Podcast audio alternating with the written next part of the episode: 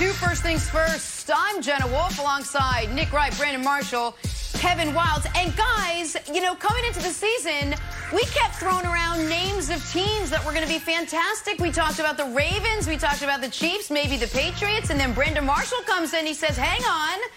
Everyone's forgetting about the Steelers, to which we said, you're right, we are. No, Last stop, night, Jenna. further proof. stop. Perhaps Stop we have it. forgotten about this the guy. Steelers. Giving you some love, Brandon Marshall. Let us start there this Oh, just morning. Uh, well, M- Monday Night Football. Are you blushing? You might be. That's a football blush right there. We'll start there. Big return of Big Ben. Didn't take much. Giants, Steelers. Here we go. Ben Roethlisberger back after missing all but two games last year with that elbow injury. You wouldn't have known it last night. Ben throwing for three touchdowns, two of them to Juju Smith-Schuster and that defense. Man, that defense looked good last night. Held Saquon to six yards rushing. Could be the way the Giants played. Your Giants, Wildes, Joe Judge's Giants, they lose. That means the Steelers open the season with a win. Welcome back to the game, Big Ben. So, Brandon, let's start there. How did the quarterback look, Ben Roethlisberger, in his first game back? I'm, I'm definitely blushing. You know, when I picked uh, my, my, my little my little dark horse teams, I said the Colts. They didn't get the job done for me this past Sunday. I also talked about the Steelers, and there was people on the show that laughed at me. And that person was Nick Wright. And then there was also another person on the show who has these amazing facial expressions. Kevin Wildes, he's always throwing his arms up and he's making these faces. He laughed at me. So I just want to say this is the perfect way for my Pittsburgh Steelers to start the season. Big Ben knocked off the rust in the first quarter. The second quarter is exactly how we wanted to wanted it to look. Uh, Juju Smith-Schuster looked so good last night. He's the, probably the most happiest person on the planet. He has his quarterback back now, and then also our defense. Wow. You said Power. it so brilliantly in the open. Our defense stopped the most expos- explosive player in the NFL, Saquon Barkley. This guy has six rushing yards. Yeah. That's impossible for, for today's running backs. How does that happen? So, Brandon, Brandon, Brandon, listen. I know we haven't been working together for, you know, all that incredibly long, but we've known each other for a decent amount of time. And I must say, I am a little taken aback by a lack of consistency from Friday to Tuesday. Now, you've been very consistent in the love of the Steelers, but on Friday, when the defending Super Bowl champions hung nearly 40 on a playoff team from That's right. last year, I was told pump the brakes, calm down, right. it's week one. Mm-hmm. But when the Steelers beat the losingest team in the NFL over the last three years, we're printing up parade but, uh, charts. So I'm all. I, listen, I'm just saying. I, you know, I'm just giving I'm back just to you what you so point. Generously gave to I- me Monday. I got it. Yeah, go ahead. I love it. That's fair. That's fair. That's fair. Yes, we don't want to overreact. Everybody's overreacting on Monday and Tuesdays after Uh-huh. a Monday night football games. But wows, I'm just validating my point. That's all. When you have a hot take on TV, people laugh at you. Some people make these faces. Jenna, that's all I'm doing is validating that I said before get the it. season that the Pittsburgh Steelers will it. win. Listen, Nick, you did this in basketball. You picked the Denver Nuggets to go 7 You picked them. Mm-hmm. Yeah, of That's course. all I'm doing here Of on the course, this is no. side. By the way, Brandon, Brandon, I'm not attacking you. I actually encourage this the the slight tweaking of the goalposts to further validate your point. And I will go a step further. After being a semi bad teammate in the beginning, I'm going to be a good teammate for you here. Be, and, and I'm going to throw this to you, Wildes.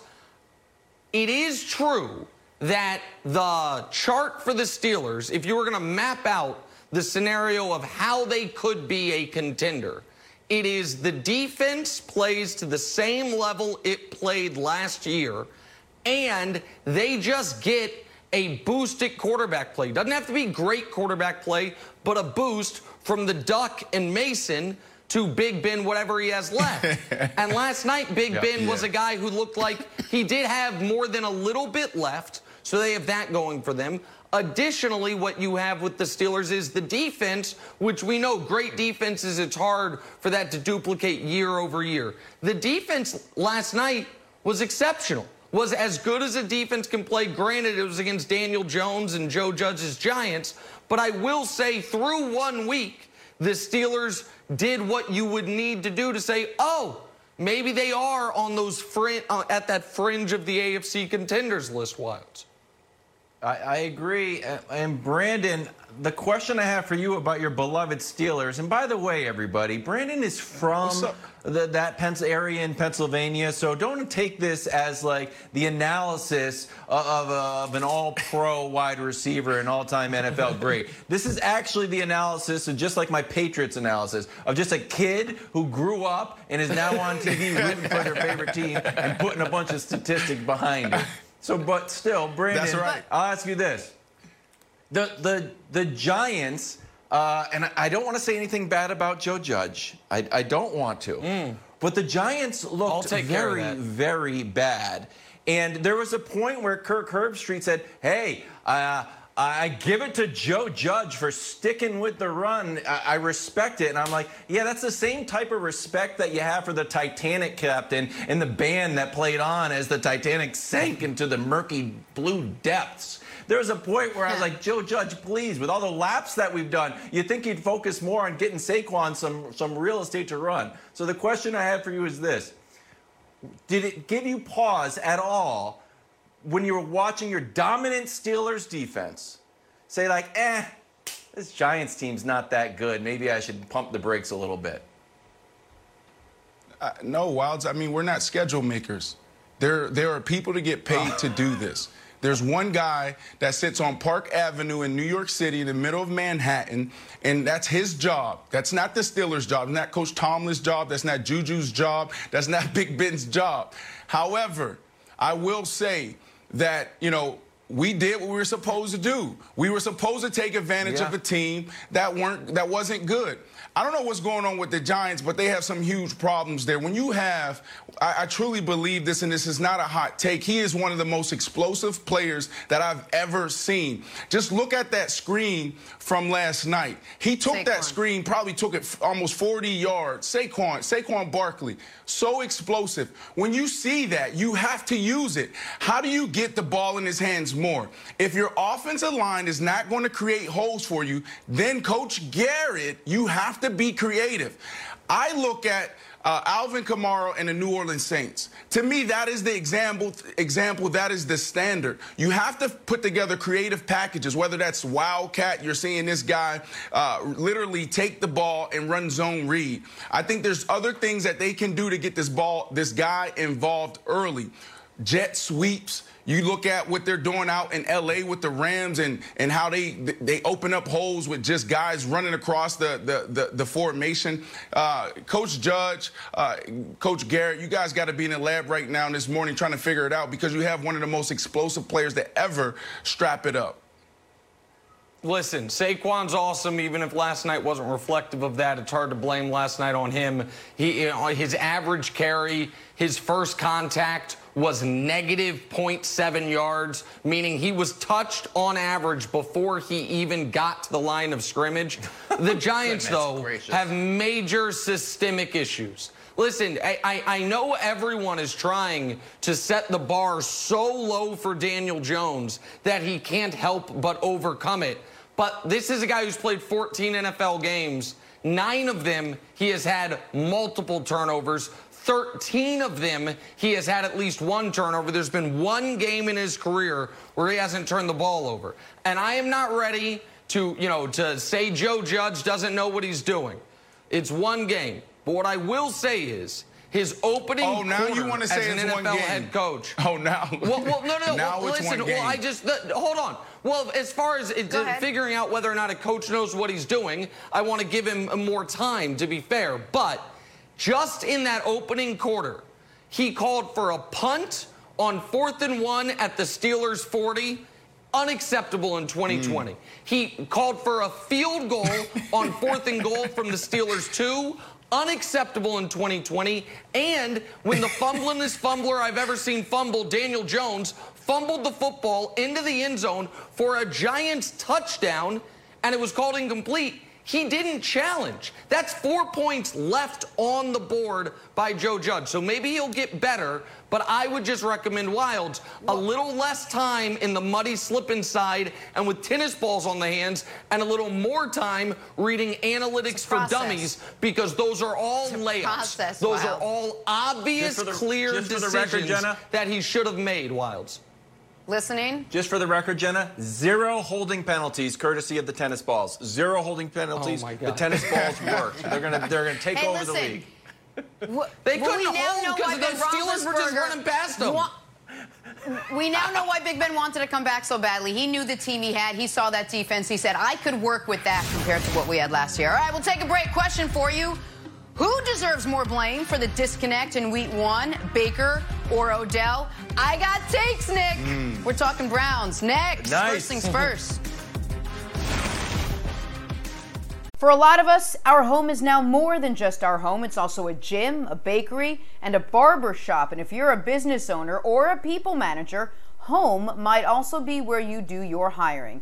That's where ZipRecruiter comes in. ZipRecruiter makes hiring faster and easier because you can do it all from one convenient place. ZipRecruiter.com slash approach. No matter where you're hiring from, ZipRecruiter does the work for you. How? Well, ZipRecruiter's matching technology scans thousands of resumes and profiles to identify the most qualified people for your job. If you're really interested in a candidate, you can even invite them to apply for your job. With one click, ZipRecruiter sends them an email from you, and you stand out from the competition. And right now, to try ZipRecruiter for free, first things first listeners can go to ziprecruiter.com slash approach. That's ziprecruiter.com slash approach, A P P R O A C H. ZipRecruiter.com slash approach. ZipRecruiter, the smartest way to hire. Sunday on Fox, Cowboys looking to bounce back after their season opening loss. They host the Falcons in their home opener this Sunday. Or you may see Jimmy G and the Niners taking on the Jets. All that NFL action kicking off at 1 Eastern. Check your local listings for the games in your area, or you can watch it on the Fox Sports app. Time right now for four things first. Collection of a couple things we hmm. saw we love. Brandon, you love that Titans win. Yeah, I mean, it was another team. All my predictions are coming true so far. I know Nick's going to try to crush me and say, oh, Brandon, you're contradicting yourself. It's week one. It's an overreaction. But this is coming true. The Titans played terrible and they still won. So hats off to this team for getting a huge win in Monday Night Football. All right, Kevin, Milwaukee's best for Giannis. All right, so Woj tweeted out ESPN sources in a three-hour lunch meeting. You can basically stop there. Look, I'll give you a 90-minute breakfast. I'll, I'll give you a four-hour dinner, but I am not giving you a three-hour lunch. That will just get you into trouble. There's nothing to talk about for three hours with Giannis. Here's what you do. Hey, we're gonna give you the super max. It's around 250. It's more than any other team can give you. We're gonna go over the luxury tax and try to get Chris Paul. Then you look at it like, all right, you got two hours and 59 minutes left. You're gonna get yourself in trouble. Eventually, around the two-hour, 15-minute mark, you're like, What's up with your free throws, huh? You've been going down the last four years. You know, it's the same. What's the deal?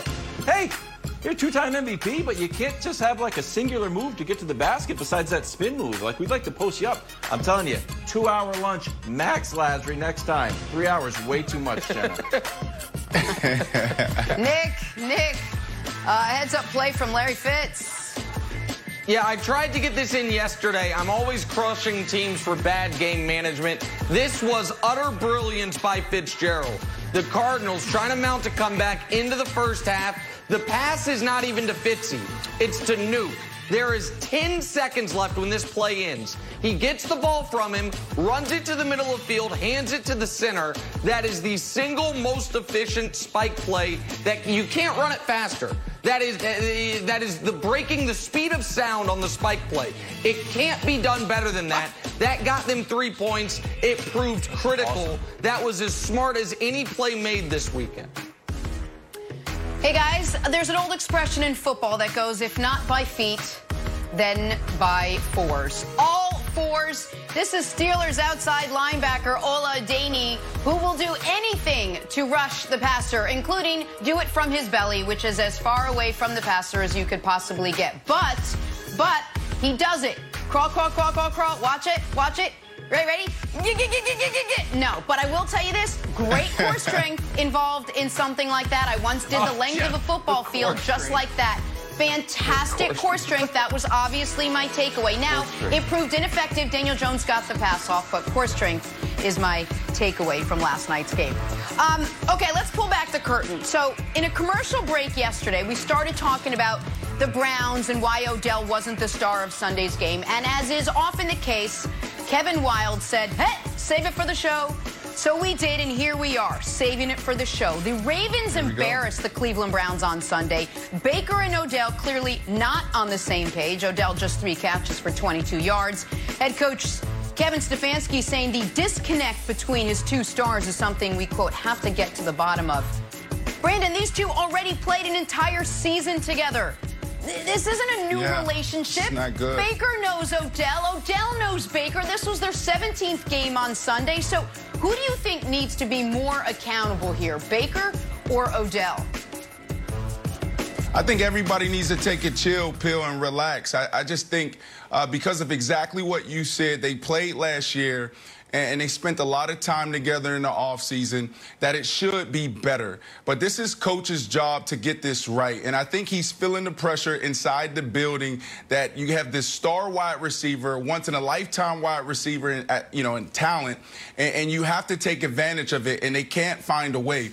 So when I heard this, I was like, wow, this is not good because obviously this is an internal discussion and, and this is top of mind for a lot of folks in this organization.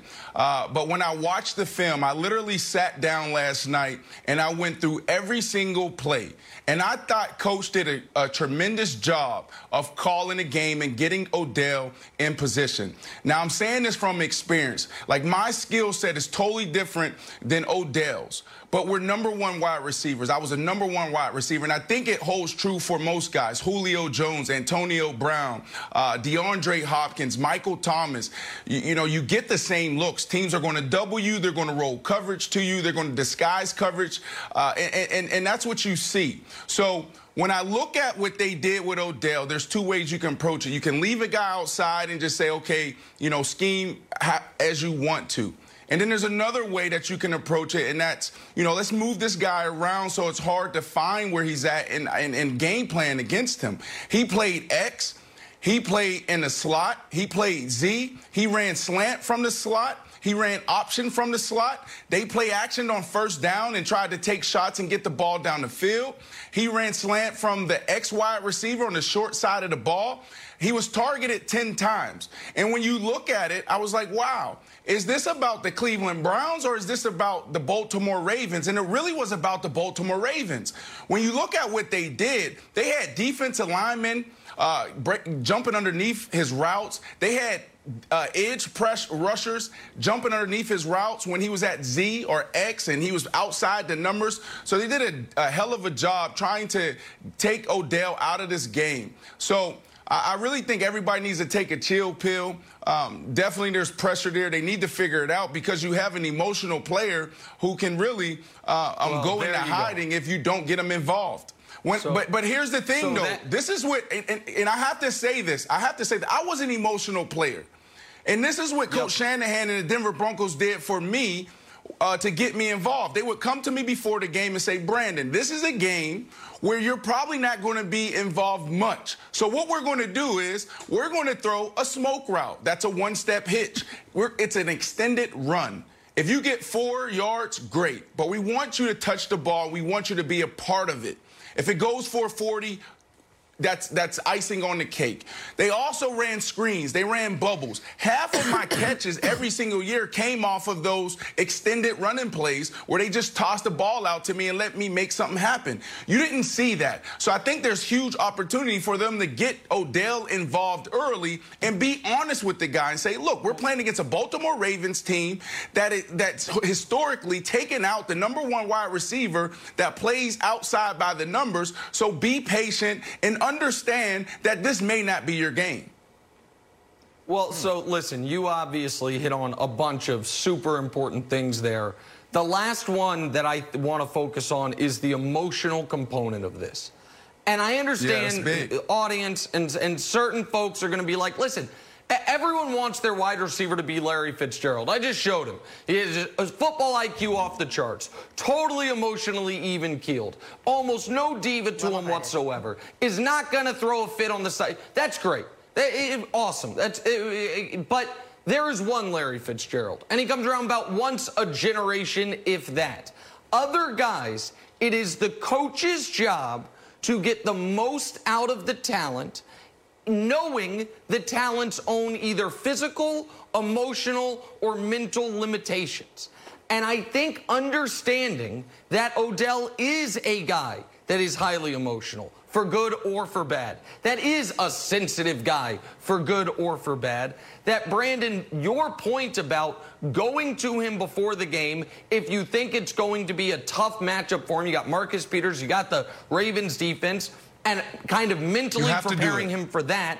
Or, or, finding ways, what, what, could be a Kareem Hunt four yard run just as easily can be an Odell Beckham Jr. four yard catch. And I get it. Some people will say, oh my God, he makes $16 million a year. You shouldn't have to do that. But Brandon, what I would say is maybe you shouldn't have to do it. But if the idea is to get the most out of a player, that's what you should be doing. Like you were a super emotional player and you were at your best when you were feeling great. And so it was the coach's job to put you in that mental state, right? Yeah, I mean, you got to think about it. the wide receiver is the only position in my mind on the field where our success totally is in the hands of someone else. Yes. You have the quarterback, you have the offensive line, you have the play caller. So, you know, it's an emotional roller coaster at times for a wide receiver because if you don't perform, you don't get paid. If you don't get paid and you don't perform, you're probably not going to be on the team. So, how do you uh, uh, put the team first and put the team over your, your selfish needs, right? It's a hard thing to do. I just think that Coach uh, Shanahan, Jeremy Bates, and Jay Cutler did a phenomenal job managing me in Denver. There was one game where I where I tied the record, the NFL record for most catches in the, in game, 18. Terrell Owens, he held it for a very long time.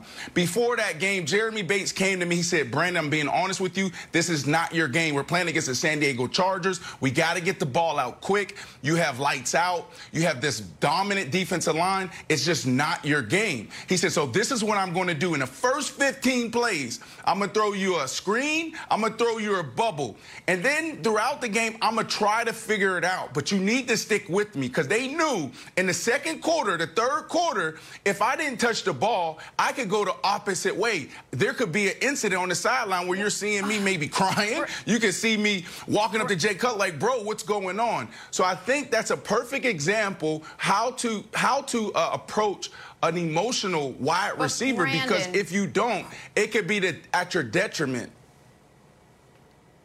Quickly, before we get to Kevin, it's not like this is the first time we're meeting Odell Beckham Jr. He's he was emotional with the Giants. He was emotional his first year with Cleveland. We know he's emotional. This is a new head coach who did copious amounts of research on his talent. If that is something that should happen in the NFL, why was that not a priority? When Kevin Stefanski came out and says, hey, we finally got Odell healthy, this is it, we want this offense to run through him, shouldn't that just be leadership. just a prerequisite? Let's have a conversation so then it comes from coaching. Maybe that's where the accountability should be. It's about it's about leadership. There's a reason why Bill Belichick is Bill Belichick and they dominate year in year out, right? Because he understands how to approach people and meet people where they're at and bring his whole team together. Not everyone can can can work with a, a malcontent, emotional player, and that's the goal, right? Like you, you said it, Nick. Not everyone's Larry Fitzgerald or AJ Green. Majority of the wide receivers in this league comes with a little something, so you have to be able to manage that on the field and off the field. I think coach has what it takes to do it, but it's it's it's it's more about understanding the psyche. All you got to do is throw the ball to this guy early. That's it. Throw him a hitch, throw him a screen, throw him a bubble. Don't worry about the big shots. Don't worry about the 15 yard comebacks. Don't worry about the slants. That will come because now you got your you got Baker Mayfield, who's a young quarterback who can be good. But when he drops back, what is he thinking about? Baker Mayfield's thinking about if I don't throw to Odell Beckham Jr., I got to go to the sideline, got to see him pouting, potentially kicking a net, hitting his head against the net. Like that's what's yeah. going through his head. You want this young quarterback dropping back and and naturally and organically going through his progressions and not forcing anything. And I had to learn this the hard way with my quarterbacks. I used to tell Fitz, right? I was like, Fitz, if you see me angry or pissed off on the sideline, don't worry about it. You play your game because if you start forcing it, then we're looking at three interceptions, four interceptions, and we lose. When it's one on one, just come to me. Just keep it simple. Jenna, Jenna, just for the record, I'm out here like Odell. Uh, Brandon's throwing the ball to Jefferson Leonard. I haven't talked to all I haven't talked the whole segment, so you guys got to give me the ball sometimes too. You know? I love that. Okay, don't worry. Tomorrow morning. Tomorrow morning before the show, I'm going to ask you a super, super simple, simple question. Even though I know if you I very well, you oh, can answer that simple question. And just for the record. And then we're going to move on. Would that make you happy? And guess what? There's two Larry Fitzgeralds, Nick. I could have had that. Look thrown that in. I could have said there's two Larry Fitzgeralds. Hey. Dad's Larry Fitzgerald. Hey, guys. Speaking of accountability, right. Kawhi Leonard. Can he and the Clippers avoid total disaster tonight, Game 7? We're talking hoops. First things first. wow, that was awesome. The stress of daily life weighs on all of us, whether you're an elite athlete or just a regular person trying to get through the day. Muscle pain and muscle tension, that's a real thing. That's why I use Theragun, the handheld percussive therapy device that releases your deepest muscle tension using a scientifically calibrated combination of depth speed, and power. And now it's as quiet as an electric toothbrush. That's because the all new Gen 4 Theragun has a proprietary brushless motor that's so quiet you'll wonder if it's on. While you soothe your aching muscles with Theragun's signature power, amplitude, and effectiveness. Try Theragun risk free for 30 days. There's no substitute for the Theragun Gen 4 with an OLED screen, personalized Theragun app, and the quiet and power that you need. Starting at only $199, go to theragun.com slash FTF right now and get your Gen 4 Theragun today. That's theragun.com slash FTF, theragun.com slash FTF. Back here with Chris Broussard previewing Nuggets Clippers Game 7. Nuggets with all the momentum here. That's what happens when you have monster comeback wins over a Clippers team many picked to win it all, Broussard. Just saying, I just threw that out there. It was natural. It kind of just fit the end of the sentence. The winner tonight earns a trip to the Western Conference Finals where the Lakers await. So, if you're the head coach, how do you get your team fired up for the game? Oh, you don't have to know what you're going to say to the team tomorrow yet? No, I'm going to say let's go win. I just know uh, Raw speeches are very overrated. Man, they they last about three minutes, mm-hmm. and you come running out and you're fired up, and then three minutes later you got to focus on playing basketball. So there's no like secret speech. You know, that's for um, you know the the movies. You know, the real thing is you got to have them prepared vehemently disagree. I have a pro rah rah speech mentality approach to absolutely everything. Um, okay, Broussard, let's start with you. What are you expecting from Game Seven tonight? Well, first of all, let me let me say this. Despite the proclamations of Nick Wright, the Clippers have never been my beloved Clippers. Okay, they're oh, only beloved oh, to the few, the few dozen Angelino. No, no, I, you you talk about it, Nick, like I grew up some Clippers fan. There's a few dozen Angelinos. You've seemed like it all year. Clippers. No, I, I have mm-hmm. been on the Clippers since Christmas, but I am now off of them. All right, I am off no. of the Clippers. Whoa. They have upset me so much. Now, I do have them winning tonight. I do have the Clippers okay. winning tonight. We're back, but they will not okay, cheat so the good. process and win a championship. They will win tonight, but I'm off the Clippers. Hold I, on. They, they what happened? Wait, no. Unacceptable. I Unacceptable. No. To jump in. No. I have Bam, led astray. Led astray. We know. Yeah, yeah. Oh, no, hold Can't on. do that, I, America, I gotta jump in. I, you know how, Not like in show. politics, someone goes to the Oval Office and submits their resignation, and then the president says, I decline to accept. Broussard, I reject your resignation of the Clippers. They have had no injuries. There has been nothing, no, no systemic changes. There has been no facts on the ground that have changed. This No is who they've been all year, who you've been writing all year, and you can't now at the last second be like, Oh, I'm going with LeBron. Of course you should have been going with LeBron. Of course you should have known that the Clippers not giving a damn about the regular season was going to catch What- up with them. Uh, and of course you should have known that Doc Rivers. By the way, Doc. It's very curious. It's like rah-rah speeches are overrated. The part of that he didn't say, or that he didn't say, but maybe he should have, is. And as it happens, the only time my teams haven't wildly underachieved was when I had Kevin Gar- Garnett, one of the greatest rah-rah guys ever. Maybe I should have learned from him. Maybe then I wouldn't have underachieved with T-Mac and CP3 and about to with Kawhi and Paul George. Neither here nor there. Th- Broussard, Good this point, is who true. they've always right. Like he says, rah-rah speeches is overrated. Broussard? Wha- Why? Pat, look, one of Go the ahead. greatest coaches of all time is known for rah-rah speeches, Pat Riley. Pat Riley had a rah-rah trunk of photos when he led the, the Heat to the championship in 2006. And you're right, Nick. This would be Doc Rivers' second time losing a 3-1 lead in the playoffs. Go back to 2015 against Houston. So No, it would be his you got. If they lose, Broussard, it would be his third. Third time. He blew Third. one with I'm- T-Mac. okay. He blew one with T-Mac. That's right, in, against in- in- Detroit. That's prime right. T-Mac in Detroit. Orlando. There, there's only been six Right. of these in the last 20 years. Two of them already have been Doc. It could be a third. And so, like, uh, Brandon, I, he- Broussard is saying, you know, he still thinks the the Clippers will win tonight, I think they but then win they'll get tonight. dispatched by the greatest player ever. Brandon, I think you and me don't even think they get there. Like, I think the Clippers are, Listen. at this point, they've been exposed as They're a done. front runner. And I go ahead. They're toast. No, yeah, they're done. They're toast. But you know, uh, Chris, I, I've been watching you for 15 years on television. Yeah. I have lost all respect for you. I, I, I've lost all respect for you. There's no way you can stand on, up here on national television and, and go back. This is your team. You can't you can't This now is- say, oh, "Oh, this isn't my team. I didn't grow up cheering for this team." There's no way, Chris. My team? No, hold on, hold on, absolutely on. not. Hold on. Is take integrity. I would never change within a series, but before they play the Lakers, I can.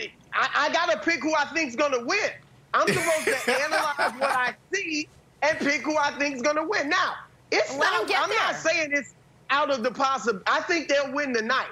I'm not going back on my Clippers pick in this series.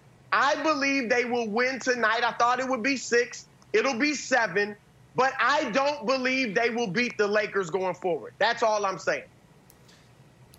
Broussard, there's three All right, Wildes. Clippers who haven't shown up. Montrez hasn't shown up. He went from 19 to 10. Can't guard Joker. Lou Williams can't shoot the three anymore. He hasn't shown up. And you, longtime Clipper fan, ever since you were a child, rooting for the San Diego Clippers and Bill Walton. You were the third Clipper who hasn't shown up. I need you to go back to your boyhood when you were had a picture of Bill Fitch on your wall and you were listening to the teletype uh, uh, from San Diego. For, you need to summon the, all the energy of Chris Kaman and Quentin Richardson and Darius Miles, just like you have for your entire career, and balancing a journalistic career with being a, a bleeding heart Clipper fan. Stay with it, buddy. I know it's been tough to, to see this downfall. You got to stay with it. I also do not accept your resignation. You got to stay with it, Hold Broussard. There's something more important than take integrity, and that's integrity. Wow. I can't sit on here and say I think the Clippers are going to go to the oh, championship that's a good when point. I don't. Come on. Yeah. I don't. I mean, So- it is what it But is. you They did. But Chris, but Chris, the why? then but Chris, I but Chris, did. how, how? But Chris, but Chris, like how? Like how are we in this situation? You know that. Let's let, let's Yeah, move the good conversation forward to that. Okay. Like what is going on with the Clippers? Because when you look at it, Paul George and Kawhi, they're not playing bad. So what really is the problem? They don't have the chemistry. I thought they could cheat the process. They can't. They they they play 18 games together with their best squad. All right, they they they took Nick said it. They took the regular season lightly. They thought they could turn it on and off. Marcus Moore said it. They can't. It's a simple. Now again, I think they win tonight. They just can't win it all. I don't think. So, I'll I, give them- so how- how much of this is- I think but- there's. Go ahead, Brandon. No, I was just going to ask how much of this is the Denver Nuggets? You know, we, we're talking about the Clippers and it's the headlines, and we tend to do this on television talking sports, but it's always like, oh, the better team, uh, they're losing, so let's talk about them. Nuggets got But when I heart. look at it, man, the Denver. Nuggets, Nuggets got heart and Mike. We talked about Doc. This is the second straight series being out coached. Yeah. We got to look at Doc Rivers. Get them motivated. Get them to execute. He's doing none of it. They're isoing too much. He's saying they're not moving the ball, but it keeps happening. Yeah. And the defensive schemes aren't working. Now, again, I believe they'll win tonight, but they going forward, I don't think they can cheat the process. I think next year they'll come back and be better. I think if they hmm. lose in this these Maybe. playoffs, it'll be good for Next them. year. But I, assuming they're together, they'll be better next year. But you can't cheat the process. It's rare for Okay. a team to come together right mm-hmm. away Yep. and win a championship. We saw it in 08 with Doc Celtics. But look at Miami, the big three in 2011. Yep. Look at the Barkley, Elijah Drexler Rockets. Never won it. It is rare for this to mm-hmm. happen. I thought it could happen this year, but I'm off of it. Okay, two quick things. One is the only reason that I am not apoplectic about Broussard changing his pick is because the line he had about what's more important than take integrity is actual integrity. That wouldn't resonate me we, with me with anyone on television except for avowed man of God and leader of men, Chris Broussard. I almost feel like he is like, gosh darn it, he played the trump card. He's made, played his big joker. He's like, man, he's like, I do leadership seminars. You can't ask me to do a pick I don't believe in. But what it is a little simpler, Brandon, than everything we're talking about as far as why the Nuggets are in the position they're in. What did I say uh, last week about Lakers Rockets? NBA history 85% of series have gone to the team with the best player. And it is a fair question to ask in this series who has been the best player? Because I believe it's been Nikola Jokic. And by and like you can say Kawhi is better overall uh, over the but I, I need to see the evidence of it. Yo, and you can say, oh, you're not accounting the defensive end. Well, Kawhi's individual defense has not done a damn thing for the Clippers as they've blown 15 plus point leads in the last two games. Jokic has been the best guy in this series, and that, as big of anything, is one of the biggest reasons why the Nuggets are in this position. All right, game seven tonight. Nuggets, Clippers. Uh, Chris Broussard, stick around. I have a feeling we're talking about this again. Hey, did Bruce Arians call out Tom Brady for his poor play in week one? You know why? Because he's got integrity. Talking Bucs next. First things Oh, first. goodness. Fate. Start your Saturday strong, 10 a.m. Eastern with the big noon kickoff show, followed by the big noon game of the week. Houston takes on Baylor on Fox and the Fox Sports app. Back here talking Tampa Bay Buccaneers. Not quite the start that Tom Brady had hoped for. He was picked off twice by the Saints, sacked three times in the loss. His head coach, Bruce Arians, pretty blunt in his assessment of Brady's Bucs debut. Take a listen to what he had to say. knows how to bounce back, and uh, he he knew he didn't play very well, and uh, it, it's not what he expects from himself, nor do we expect. So yeah, I, w- I would anticipate him to uh, have a little more grit and a little more determination this week.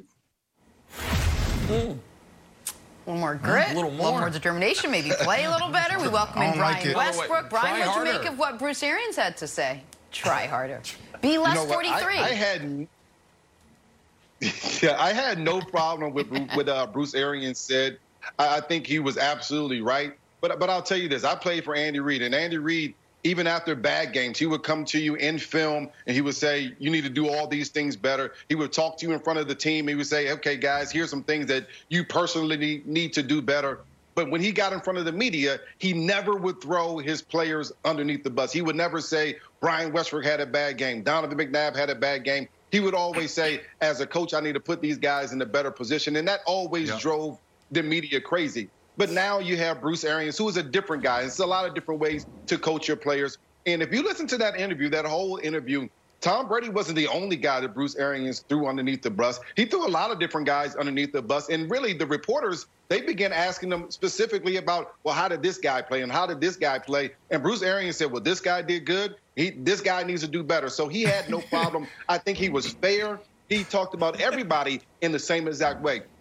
I have to believe when Tom Brady went down to Tampa, he desperately wanted to be out of New England. And Bruce Arians said, listen, I'm going to keep it real with everybody. I'm going to coach you just like everybody else. I'm going to hold you accountable. And I have to believe Tom Brady would expect something like this after the game that he played uh, on Sunday. And, and, Brandon, to me, this is exactly what you want. You want integrity from your coach. If you were one of those players on that football team and saw how Tom Brady played, and if Bruce Arians got in front of the, the cameras and said, "Hey, we have nothing to worry about. All these guys did bad, and Tom just Tom needs to improve," that that's, there's no integrity there. The players on that football team want to make sure that everyone is held accountable, and I think it starts with Tom Brady. And Bruce Arians did a great job of that in his interview.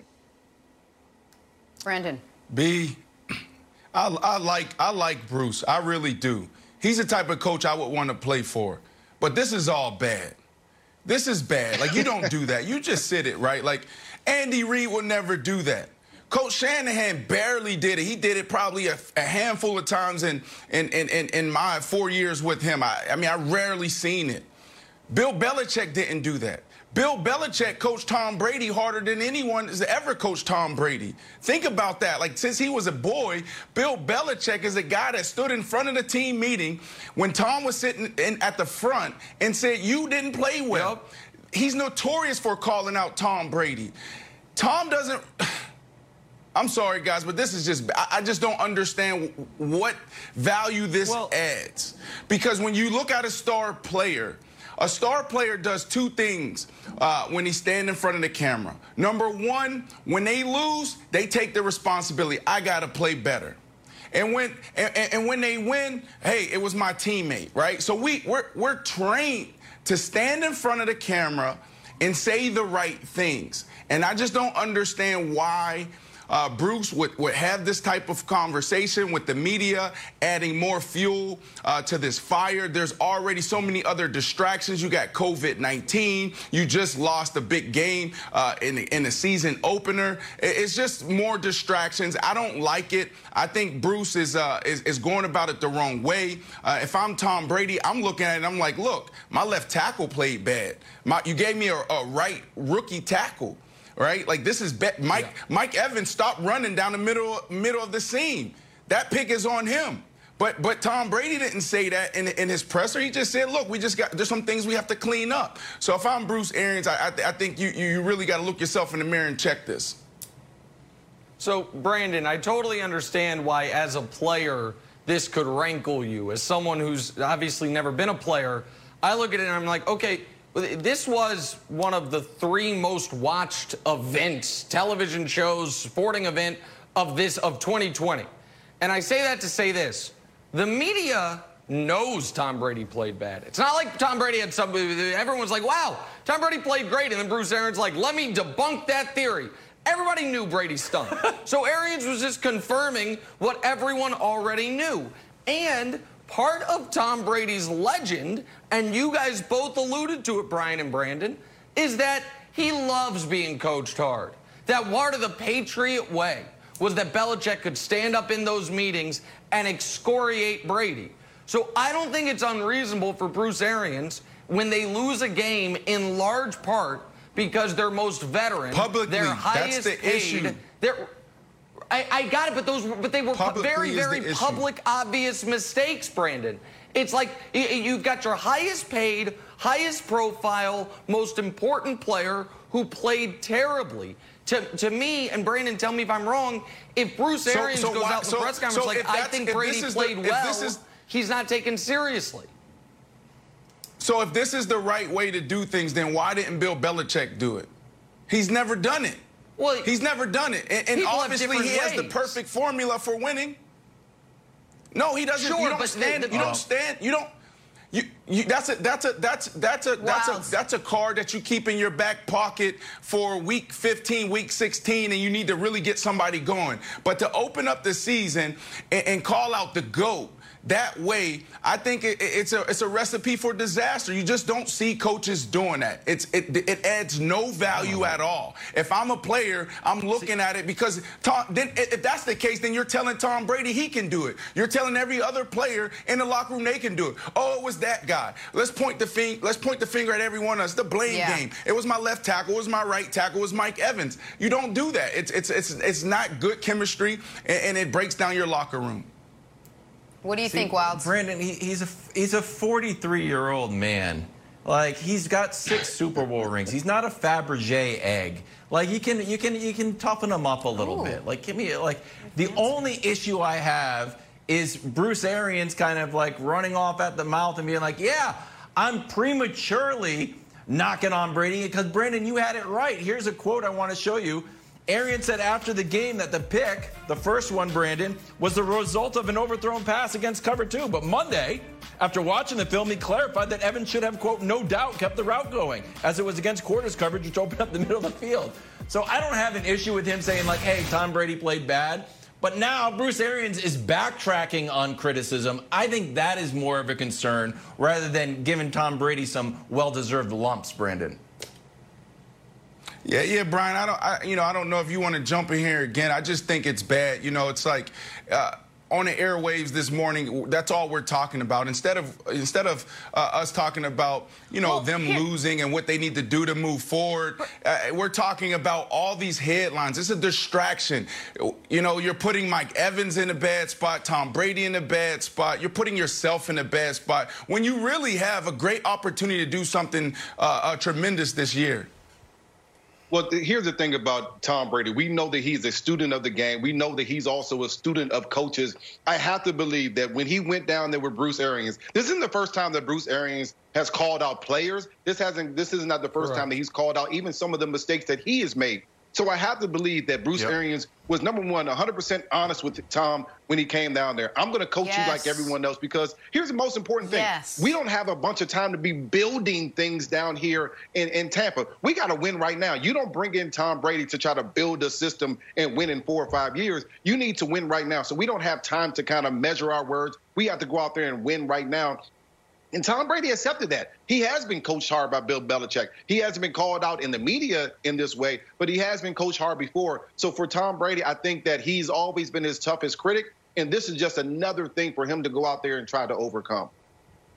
I agree, Brian. Let's I don't how think it there's ends. no way, shape, or form was this a surprise to Tom Brady. I'm sure he knew that Bruce Arians was going to call him out on it. I'm sure they spoke before the season that he was going to be coached hard. All right, Bucs do host Carolina next week. A chance for Brady to totally redeem himself. Uh, on the other side, what's on the line for Kawhi and the Clippers?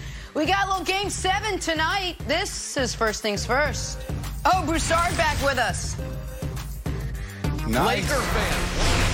Sunday on Fox, Dak, Zeke, Cowboys in their home opener against Matt Ryan and the Falcons, or you may see Jimmy Garoppolo and the 49ers taking on the Jets. All that NFL action kicks off 1 Eastern. Check local listings for the games in your area, or you can watch it on the Fox Sports app. And we are back here with Chris Broussard. We're talking some Nuggets, some Clippers, and a big Game 7 tonight. Felt like I was reading a little story time to my kids. Um, the Clippers on the verge of their first Western Conference Finals berth, but also on the verge of a total meltdown. They led 3-1 in this series and had a 22-point lead late in Game 6. But regardless, here we are. How very existential of me. Game 7 tonight. Here's Doc Rivers on how he will get his team ready. know what you're going to say to the team tomorrow yet? No, I'm gonna say let's go win. Like there's no uh, row row features are very overrated. Dan, they they last about three minutes, and you come running out and you're fired up, and then three minutes later you got to focus on playing basketball. So there's no like secret speech. You know, that's for um, you know the the movies. You know, the real thing is you got to have them prepared. All right, Broussard, what will it mean for Kawhi and the Clippers if they do, in fact, lose this game tonight? Well, for Kawhi, it would mean that all the talk about him being the best player in the world would cease. I, I thought that talk was premature anyway. But he's in the running, and I felt like this postseason we would see who indeed is the best player in the world between Kawhi, LeBron, and, and earlier on you could say throw Giannis in there. But LeBron has established himself still at 35 as the best player in the world. All that said, though, Kawhi Leonard's a made man. He's got two championships. I know he didn't lead the Spurs to the championship, but he certainly led the Raptors to the championship last year. And so he's a made man.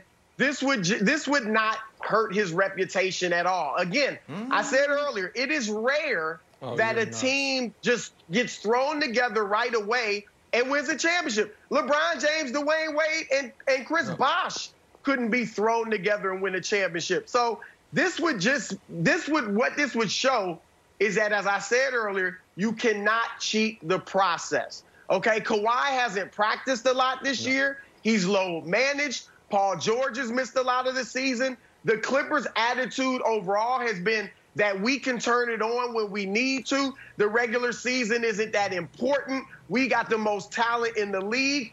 We will win. Losing, I don't think they'll lose tonight, but losing either tonight or to the Lakers will actually be good for them. Because next season they will oh come back into the, oh the season with a chip on their shoulder. You got to be kidding me. They'll come in with a chip on their shoulder, and they will be they will take the regular season seriously, work on their chemistry, and then maybe next year they'll win the championship. Broussard, you can't argue that not winning the title this year would be good for them because it helps them win the title next year. Even if that's true, they would just be net even on titles. Sounds that's like he did though. It's well, totally, I, it's totally saying, insane. I, Obviously, they want to win the championship this year. Well, here's my point, though. What does LeBron James say about 2011 when he lost to Dallas and, and melted down? Yes. Ultimately, yes. it was yes. better. It made him better.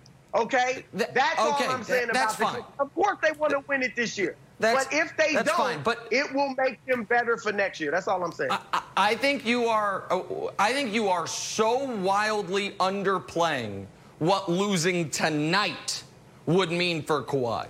It's one thing, it's one thing if you get beat, if they get beat by the Lakers in a tough series, I don't think it's an indictment on them. I don't think people are crushing them. That is a totally different thing. But it, it's not just that, oh, it's hard to come together and win a title in one year. It's you would have blown a 3 1 lead to a team full of young guys with zero championships between them. It is you would have blown a 3 1 lead where in game five you were up 15 in the second half, where in game six you were up 19 in the second half. And you mentioned Kawhi's a made man. He is, however, the narrative all year, Brandon, has been that Kawhi Leonard has a chance. He and LeBron both have a chance become first player with three finals MVPs on three different teams. If they lose tonight, America as a whole, I set your watch to it, will start far more accurately remembering that first finals MVP. Because all finals MVPs are not created equal. And when they tell the story of, oh, he's won finals MVP with two times with two different teams, it kind of glosses over that year with the Spurs he was a 12 point a game player. And that finals, games one and two, he had nine points and nine points. So this narrative that should have never started, is he the best player in the world? Where is he going to be in the all-time pantheon when he's not in the top 200 in all-time scoring? All of that will cease permanently if you blow a 3-1 lead in the second round to the Nuggets. And for Doc Brandon, when there's only been six blown 3 1 leads in the last 20 years, and he has a chance to have three of them himself with prime T Mac, prime Chris Paul, and now prime Kawhi. It will be, tomorrow will be an absolute open season on Doc Rivers if they lose tonight, Brandon. Yeah, I just don't. I just don't know the answer to this, right? Because raw, raw speeches obviously don't don't work. You heard Doc uh, say that you know, they're playing really good defense. You got three perimeter de uh, defenders that can really guard anybody in the league. And then obviously you got uh, you got PG-13 who's actually playing decent. You know, he's he went with yep. 30 plus the last the last couple games. So I mean, when you look at it, it's like, where do you fix it? So when you when you really break it down, it, it, to me the conversation is more about the Denver Nuggets.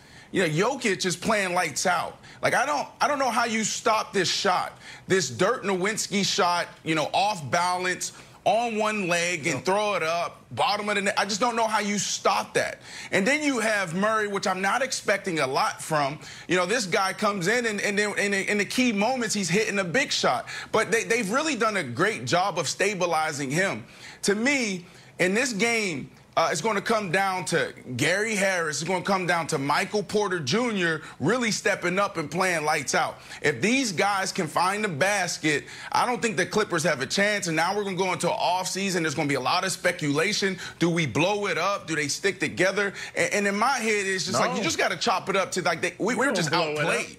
That's what you got to look at it. You got to blame the bubble. You know, you got Paul George coming in and say, I just didn't oh feel God, it. And, you know, obviously I don't want to take his mental health for granted. But, you know, he, he spoke up and said, like, look, I, you know, I was depressed and dealing with a little anxiety. So you got to think that that, that, that has trickled down into the locker room in a major way. And if I'm Paul George and I'm Kawhi, you just got to have some real conversations this offseason and fix it. Because running to a new team is not going to fix it. Firing firing uh, uh, Coach uh, Coach Rivers is not going to fix it. You guys have everything you need. There's no excuse. You're in a good organization. You have an owner that will of give course. you anything you want. You have a, a Hall of Fame head coach, and you have two superstar players. What else do you guys need? Right now, you're just being outplayed in the biggest moments. Okay. So I got a few things. There's, well, there's zero chance, even if they lose, there's zero chance that Doc Rivers is being fired. Like Steve Ballmer loves Doc Rivers, so there, there's zero chance that would happen, even if he does, even this is his third 3 1 lead. I want to go back to Broussard for a second. Broussard, you really you, you let me down. You really let me down. I, have been riding with you this entire time. And Nick, when when they were down 3-1, we tried to we, Nick get get off the nut. He refused to move off the Nuggets.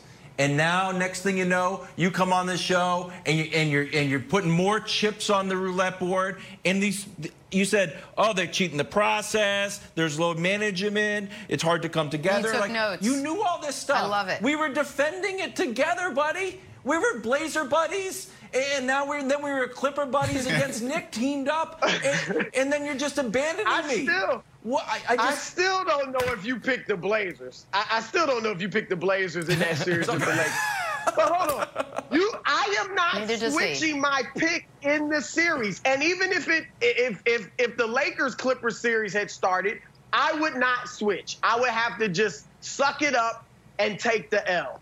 I am switching before the series begins. I think the Clippers win tonight and get to the Lakers. And I am saying now, I think the Lakers okay. win. That's my job as an analyst. It's not to be a cheerleader. It's not to root for a team. No, it is to say You're who right. I believe. But it's win. also, and it, I think correct. It's also to be to be to be fair. You're right. That is your job as an analyst. As an added bonus of the job, you would like to not have to series by series change picks because your chess pieces keep getting knocked off the board like you're playing Bobby Fischer. But listen, as you've said many times, I'm just a young analyst. I'm just a young analyst that goes with my head. behind the ears. you say? Oh, goes with my heart instead of my head. Not the savvy veteran Chris Broussard who's been covering the league since pre-merger years. So what do I know? Take it, I do, however, know this. America, if you are not betting on tonight's game, if you do not have a rooting interest, if you are just a fan of the NBA, it is better for the, as much as we all want to see Clippers Lakers, it is better for the NBA if the meltdown is complete and the Nuggets win because long term, it will end this level of load management.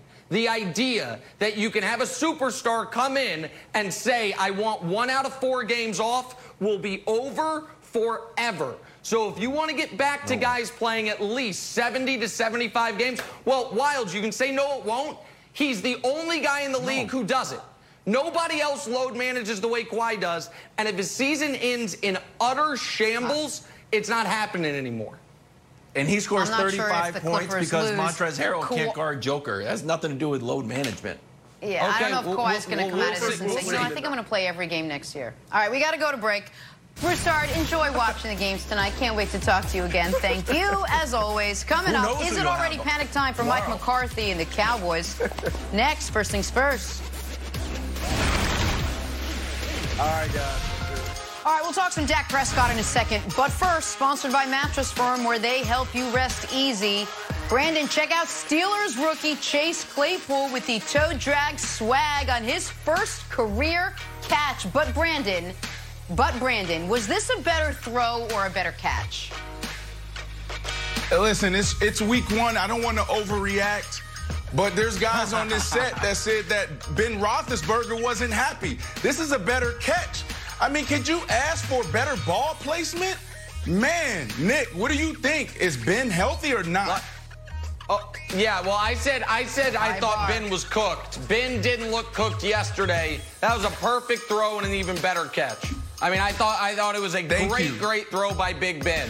It was, I got it. Listen, I give credit. Thank you. I give credit. God, I'm figuring out pretty quickly the bar is super high for wide receivers to do something great on this show. Back here with Brian Westbrook, we're talking Dallas Cowboys. Dallas, if this was a show about burpees, it would be the same with me, Brandon. Dallas looking to get oh, back on track after dropping their season opener to the Rams Sunday night. So the Cowboys will now shift their sights to a week two matchup with the Atlanta Falcons Sunday, 1 Eastern on Fox.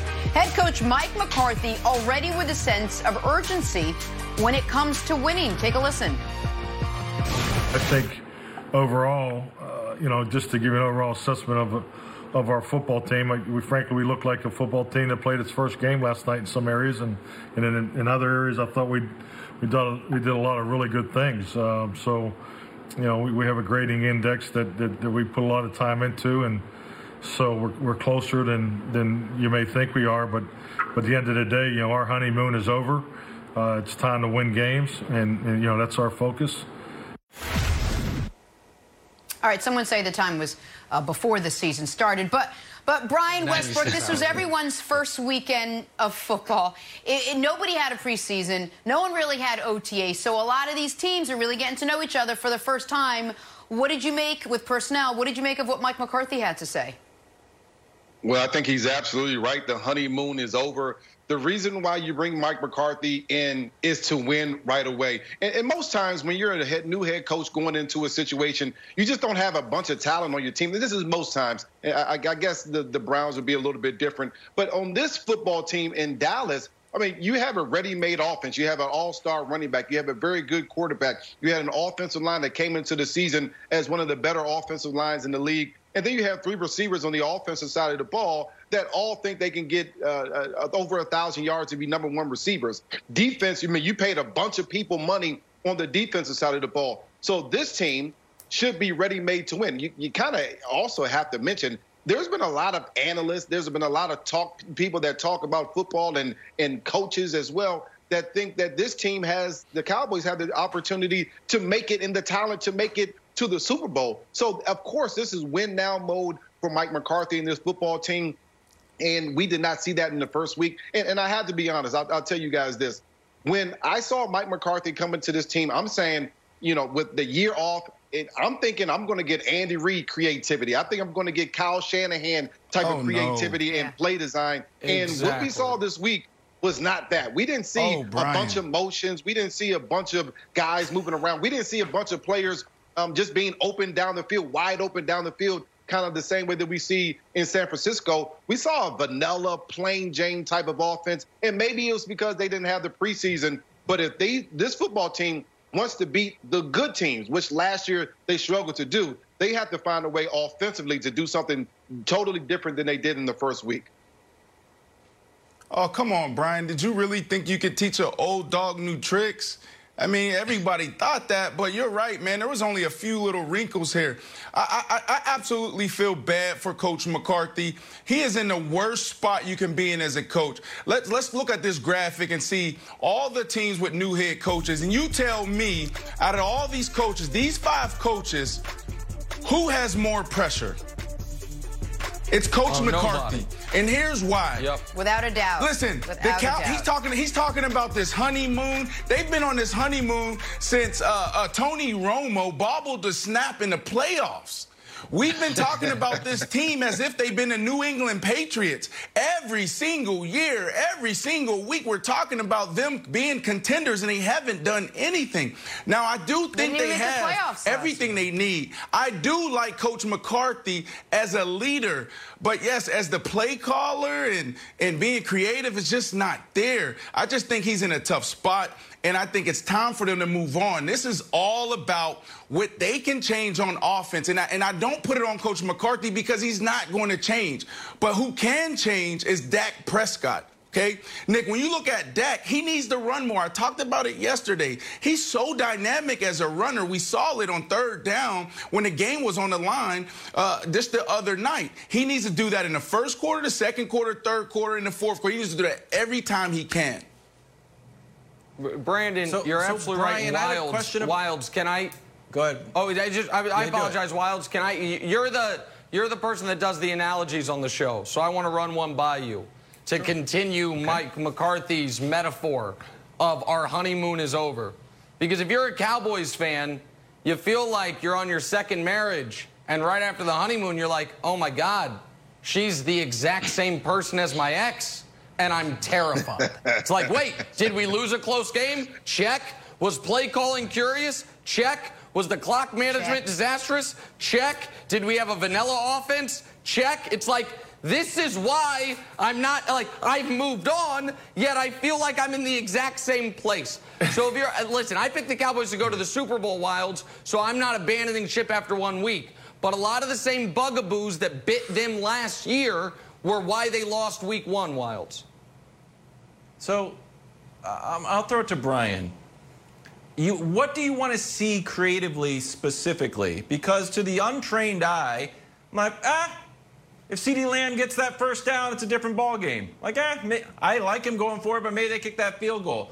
But do you want to see? Did you want to see just for the sake of like sending a message, something, some wild play down the field, something super creative? What did you want to see specifically?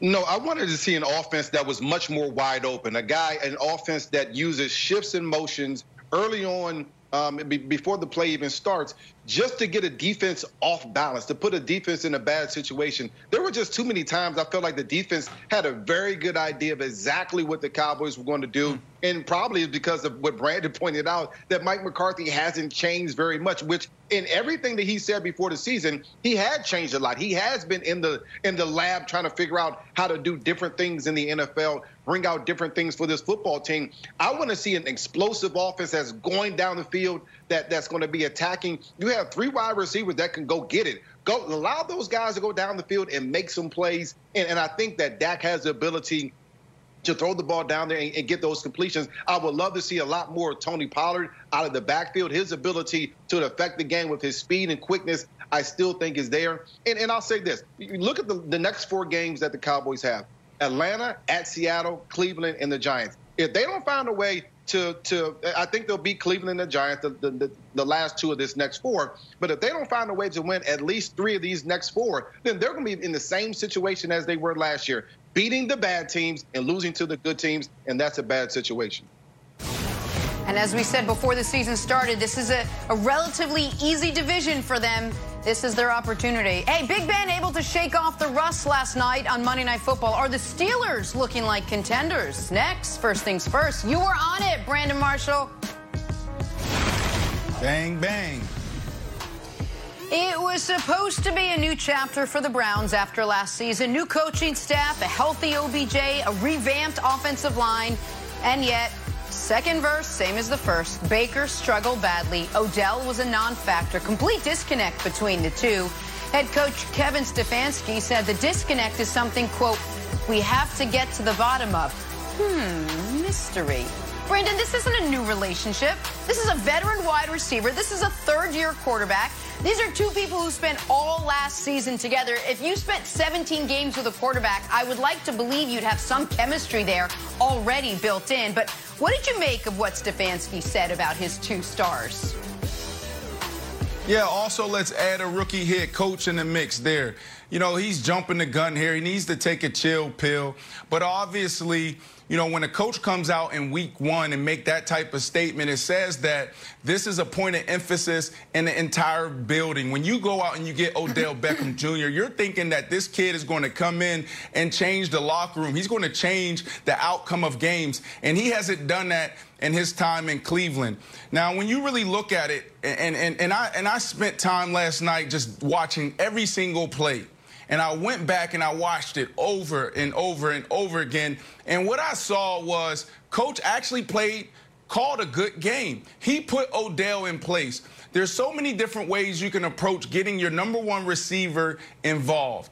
You can leave him out there and you can say, look, when it's one on one, we're coming to you. Or you can move him around so you can make it hard for the defensive coaches to scheme and figure out where he's at. And what they did is they put Odell all over the place. They put him at X wide receiver on the backside, on the short side of the field. They put him at Z. They gave him space. They put him in the slot.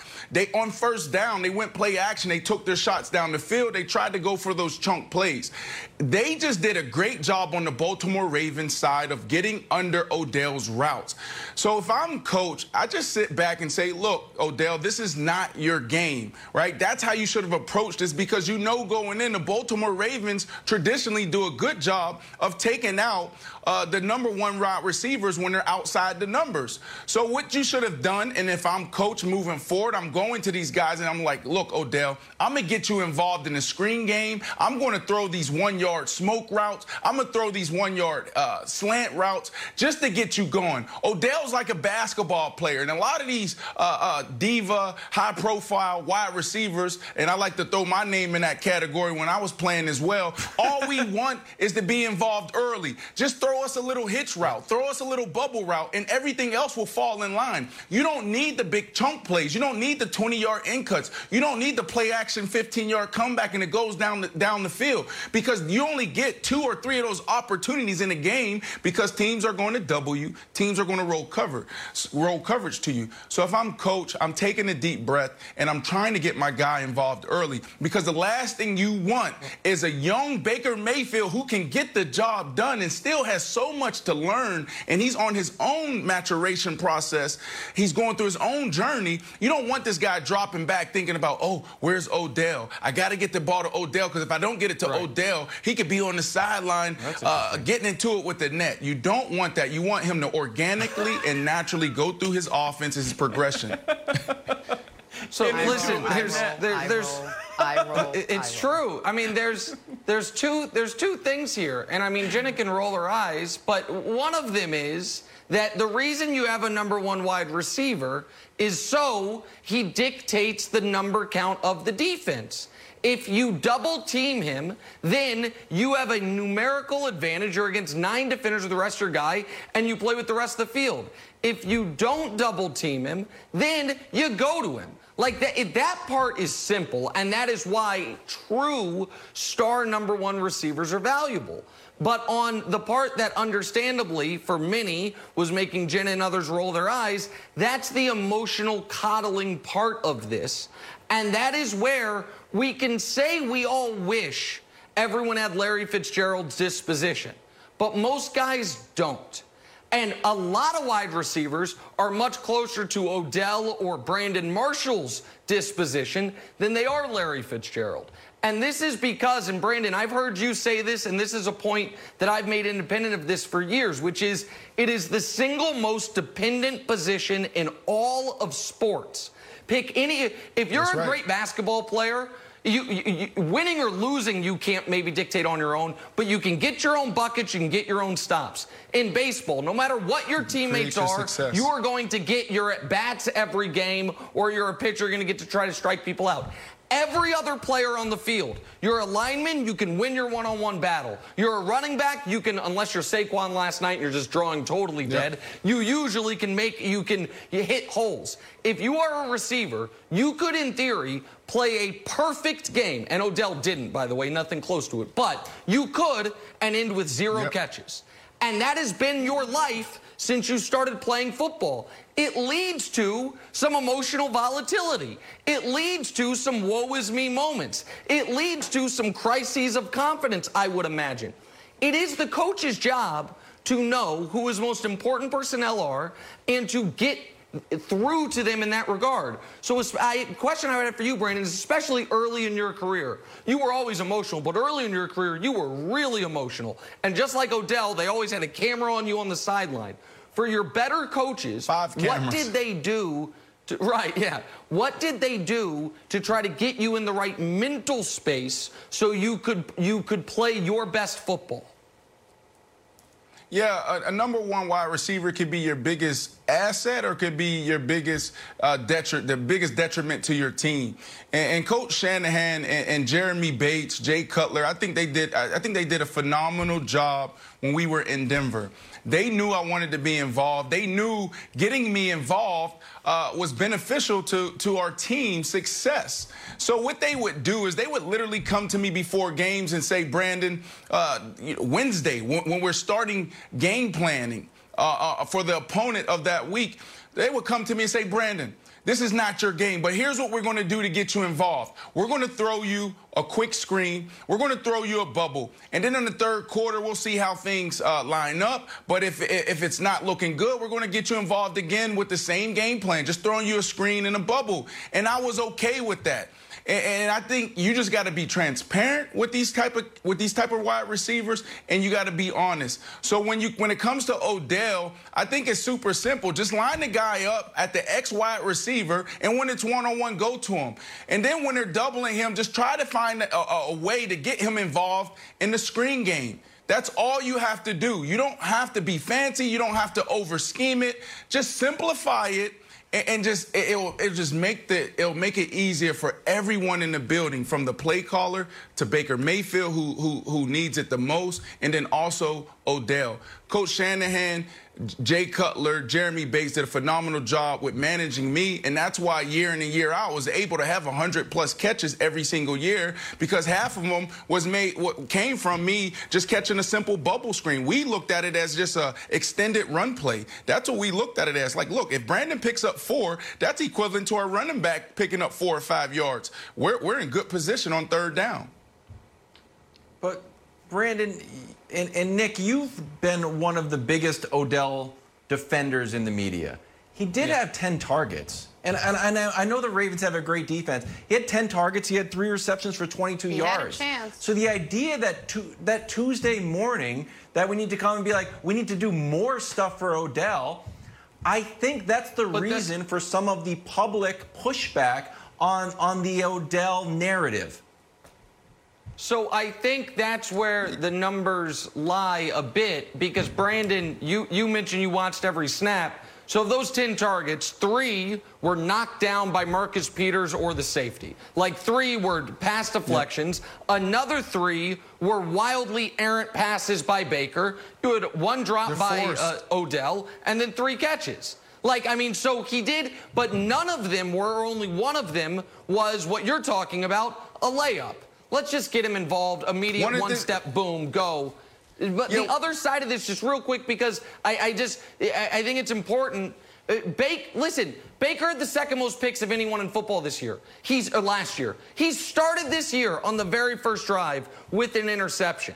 Like with Odell is always yep. going to be a center of attention, and he brings that on himself in, in large regard. But and, and Jenna, where I push back somewhat on some of your criticism of Odell, you have been thus far spot on about Baker. And Baker said he was, and his comments after this game have been better, but his his play in week one looked a lot like last year. And so Baker's the other piece of this where he's got to be far, far better moving forward. Correct. I agree. And Odell is at the mercy of Baker. And when Baker's already struggling right out of the gate, that's a lot of pressure to put on your star wide receiver. Time yep. for Take Your Pick. Nuggets Clippers game seven tonight, 9 p.m. Mm. The winner advances to face the Lakers. Kevin Wildes, let's start with you. Who wins tonight? Yeah. Oh, I'm going Kawhi with a big game, and, and Joker also has a big game, but I think they put the clamps on Jamal Murray. Also, big win for the Celtics. Little bonus pick from Kevin Wildes. Oh, bonus pick. Hey. Brandon. Oh, yeah, no. You got to go with the Nuggets. They have all the momentum. I just don't see how you stop this team, especially if they're finding the basket. I, I, I think uh, you're going to see a big game from from Harris. You're going to see a, a big game from Michael Porter Jr. And then we're going to see an interesting Western Conference Finals. Yep. Bad game by Paul George. Nick Wright gets to be the only person in America to get this series exactly right. Nuggets in seven from the very beginning. Never wavered, America. We finish it off tonight, Jenna. Let's we go. go. Catch those futures Enjoy bets. the game tonight.